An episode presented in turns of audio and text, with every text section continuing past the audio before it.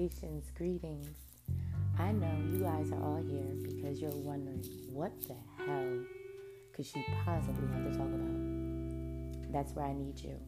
After I post this, you guys can send me messages on Facebook, Ebony Coco Hammond, on Instagram, Black Cruella, and give me some ideas for topics. Um, but right now, this is my introduction to my podcast. Um, I've tried to do these many times before, and for some reason, I would just start and stop, start and stop. But today, I figured, let's do this now. Let's get this out the way. And boom, my first idea, what we can talk about why is it so much easier to procrastinate and to put things off than to go get it done? What is stopping us? And then we get deeper into the is this a generational curse? Or is this myself putting these stepping stones in front of me? Plenty times I sit here and say, oh, I have to go do this laundry, fold this, put this away. Something that probably would take 30 minutes. But my procrastination took me about three weeks to get it done. and I know a lot of y'all sitting there like, yes, I know you can relate, but I know a few of you don't have that issue. But I'm using this podcast as therapy. Whether it's for you, whether it's for me, who knows, but this is what I'm going to use to get over, to get past. So let's get right into it. Today is September the, well, no, it's not September. Today is August the 8th, 2020. Um, we are still currently going through our pandemic here in the United States. We're no longer in quarantine, but there's a lot of things going on with our stimulus relief package that we are no longer receiving. The benefits for unemployment, insurance, business loans, etc. have been cut off, and people are scrambling. We're wondering what's next, what to do next. All we know is that November we're supposed to be voting, and I believe this is the time for our lower, lower class, middle class people to get out and vote and get their voices heard. I think that this is the time things are changing. Some good, some bad, but either way, things are changing. And the taboo for a lot of our brown and black sisters and brothers with this voting is that our vote doesn't count. And this is what I want to get into.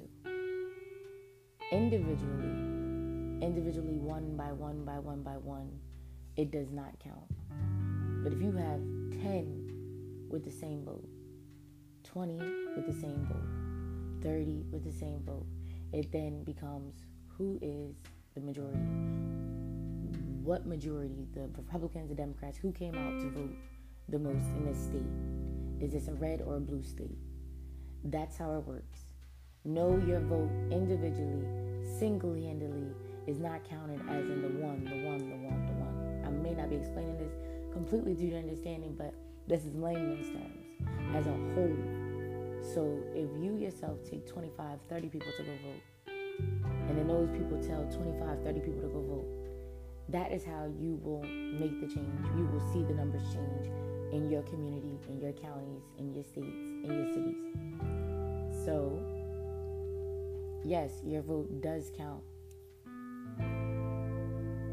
And I think now is the time that the the powers are changing, the powers are shifting, and it is making some people uncomfortable.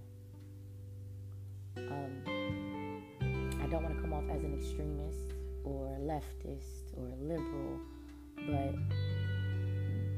this is the time, whatever change you're trying to see, this is the time to make it.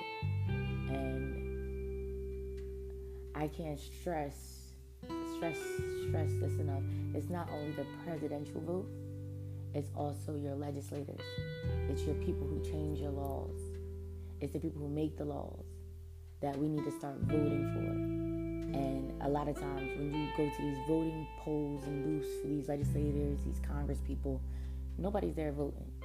It's already basically picked about who's who's running.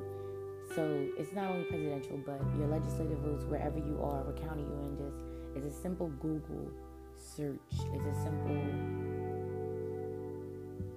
Just know it's it's things that a lot of us were not taught that we were deprived in school, in our current events class, in our history class about how to vote, who to vote, and different things that we can go to our community leaders and and the town hall meetings that we just don't know about. And I don't want to put that on everybody who does not know, but a majority of us black and brown people do not know about those things.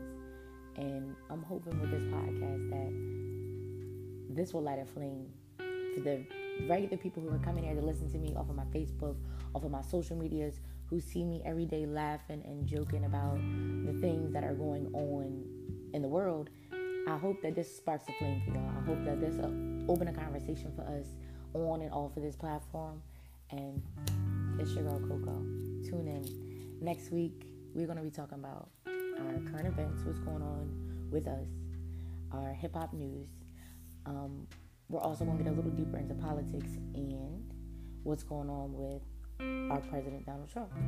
Um, I'm going to try to break it down into layman's terms, but you guys are all welcome. Welcome to Coco Chats. You are the lovely Coco Puffs. I cannot wait to see how this flourishes, to see how we go together. I say